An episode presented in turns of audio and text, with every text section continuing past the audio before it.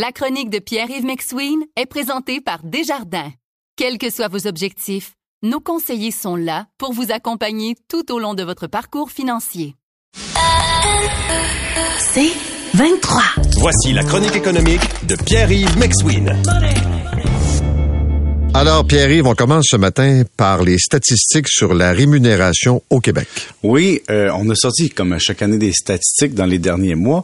Puis euh, sur TikTok, je suis tombé sur une vidéo qui est reportée par euh, Narcity qui dit dans le fond, tu sais, c'est quoi un riche au Québec? Donc, combien il faut gagner pour être riche au Québec? Puis ça m'a un peu affecté, Paul. Hein? Ça, ça c'est venu me chercher à côté du fouet je comprends qu'on prend des statistiques officielles, puis qu'on en fait quelque chose, puis qu'on dit, regardez, vous gagnez 80 000, voici où vous vous positionnez dans la vie québécoise. Mais il y a beaucoup d'affaires à dire là-dessus. Un, les statistiques officielles sont basées sur certaines prémices. Par exemple, présentement, des gens parlent de statistiques officielles. On est en 2023 sur une étude sortie en 2022, basée sur des données de 2021 et 2020. Donc, des gens partant, tu comprends?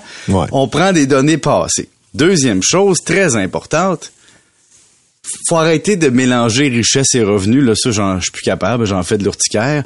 L'actif net, l'héritage, la fortune du conjoint, la fortune des parents, la géographie, le coût de la vie où tu vis, les obligations financières, l'endettement, le dollar par effort, tu fais 60 heures par semaine ou 40, l'impôt, euh, tout ça est un grand mirage de pas tout inclure. Mais si on regarde juste les salaires, Statistique Québec te le dit mot, sur le mot, noir sur blanc, les données, OK, sur la rémunération du Québec, ça tient compte juste des heures normales. Je répète, les heures normales. Qu'est-ce que ça veut dire, ça? Ça, ça veut dire que dans l'analyse, on ne tient pas compte du temps supplémentaire. Donc, on est en train de dire à une infirmière qui fait du, TSO, du TSO tous les jours, ton revenu annuel, on exclut ton temps supplémentaire, qui est quand même majeur.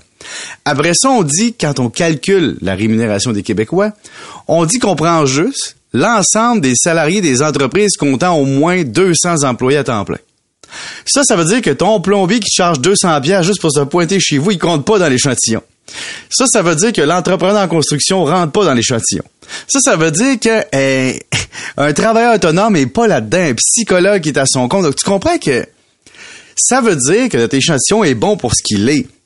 Mais ne prenez pas les statistiques de l'Institut de la statistique du Québec comme étant euh, la loi, la vérité, l'intégralité des Québécois et surtout un portrait fidèle de ce que tout le monde représente au Québec. Je regardais un chiffre de Statistique Canada. Donc, pour l'ensemble des Canadiens, là. Euh, hier, ça disait que environ 25% des Canadiens n'ont pas à leur disposition 500 dollars pour faire face à une dépense urgente. Ça veut dire quoi? Ben, ça veut dire qu'ils n'ont pas une grosse marge de manœuvre. Ça veut dire qu'ils n'ont pas 500 pièces en, en prêt? Ça veut dire qu'ils n'ont pas 500 pièces en marge de crédit? Ça veut dire qu'ils n'ont pas 500 pièces qui peuvent aller piger dans leur épargne? Ça veut dire qu'ils peuvent pas endetter leur résidence? Ça veut dire qu'ils peuvent pas emprunter un ami? Ça veut dire qu'ils peuvent pas vendre un actif? On ne sait pas. Non, mais ça veut dire qu'ils ont, ce que je comprends en lisant l'article, selon StatCan, ça veut dire qu'ils n'ont pas 500 dollars sous la main. Ça veut pas dire qu'ils peuvent pas l'emprunter. Ça veut pas dire. Mais ce que je veux dire, c'est qu'ils n'ont pas.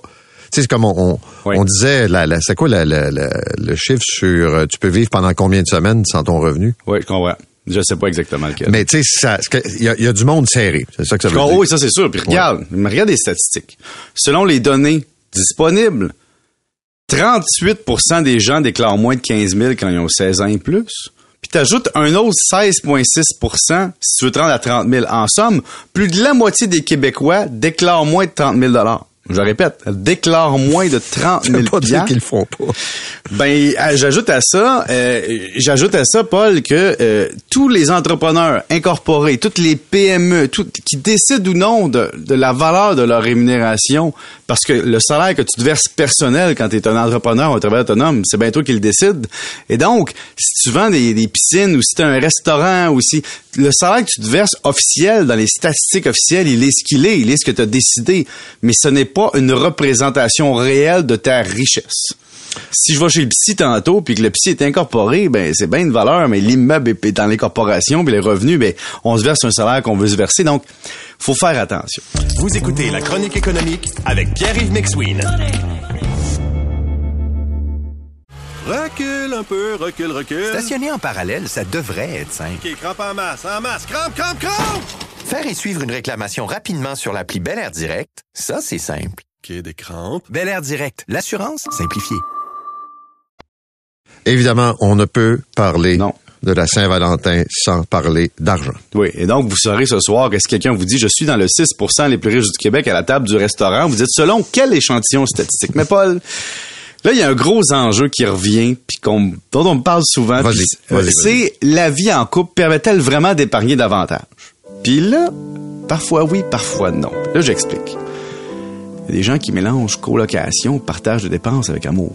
Tu Mhm. peux très bien être dans un 4,5 avec un coloc, partager le ketchup, hein, la moutarde, hein, partager euh, les frais d'électricité, sans consumer l'amour et d'avoir quelconque rapport charnel.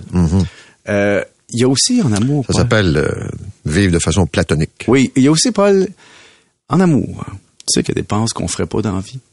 Il y a, il y a par exemple, quand tu es célibataire, là, Ouais. tu peux épargner parce que tu peut-être pas obligé de décorer tes murs pour performer ta relation. Tu peux euh, louer un, un 3,5 au lieu d'un 4,5 des fois. Tu, Tu peux peinturer moins souvent. tu peux repeinturer moins souvent. Tu peux ne pas performer ton vendredi soir. Tu sais, un petit bol de Fruit Loops le vendredi soir, pas mal moins cher qu'un souper gastronomique 5 services. Après ça, tu sais, épargner en couple. Est-ce que le fait que tu es le subventionneur ou le subventionné du couple fait en sorte que ça te permet d'épargner plus ou moins que si tu étais tout seul? Ça, c'est une autre bonne question. Maintenant, quel genre de vie tu mènes? Quand tu es tout seul, tu peux t'en aller ermite dans une cabane en bois semi-chauffée où tu te promènes tout le temps avec la même chemise. non, mais on rit de ça, mais il y a une portion du couple qui est la performance. Par contre, le côté optimal du couple, si on recommence à être un peu romantique, avec un petit piano dans le fond, c'est que le couple permet un partage de risques, c'est-à-dire si tu vas mal, l'autre peut pallier. Euh, tu peux transférer des actifs, euh, rouler libre d'impôt jusqu'à la mort quand tu transfères lors du décès. Tu peux avoir une assurance vie au nom de l'autre. Tu peux arriver devant ton banquier et dire j'ai une capacité d'emprunt, mais avec lui ou elle, on en a une deux fois plus grande. Donc tu peux optimiser ton effet de levier. Donc est-ce qu'être en couple, Paul, ça permet de plus économiser ou moins?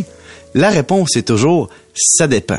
Et si vous mettez des enfants au monde, évidemment, Ah, ben dans- pour consommer l'amour, ça peut être payant, comme ça peut coûter très cher. Donc, la vie à deux permet-elle d'économiser plus facilement sur une vie? Ça dépend de comment vous voyez votre patrimoine commun, puis vous réussissez à, à vous entendre. Est-ce que je peux euh, te Oui. demander quelque chose? Vas-y. Est-ce que toutes ces questions-là, là, qui sont évidemment très, très, très, très, très importantes, peuvent attendre à demain?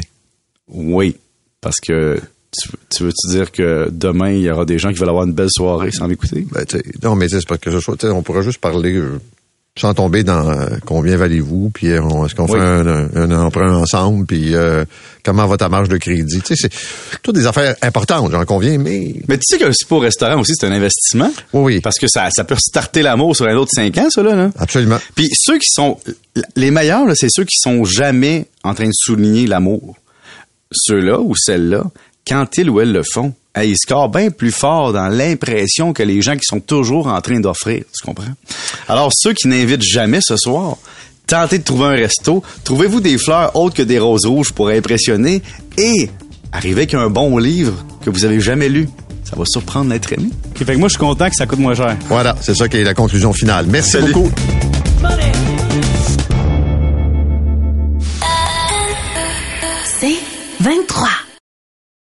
Recule un peu, recule, recule. Stationner en parallèle, ça devrait être simple. OK, crampe en masse, en masse. Crampe, crampe, crampe! Faire et suivre une réclamation rapidement sur l'appli Bel Air Direct, ça, c'est simple. OK, des crampes. Bel Air Direct, l'assurance simplifiée.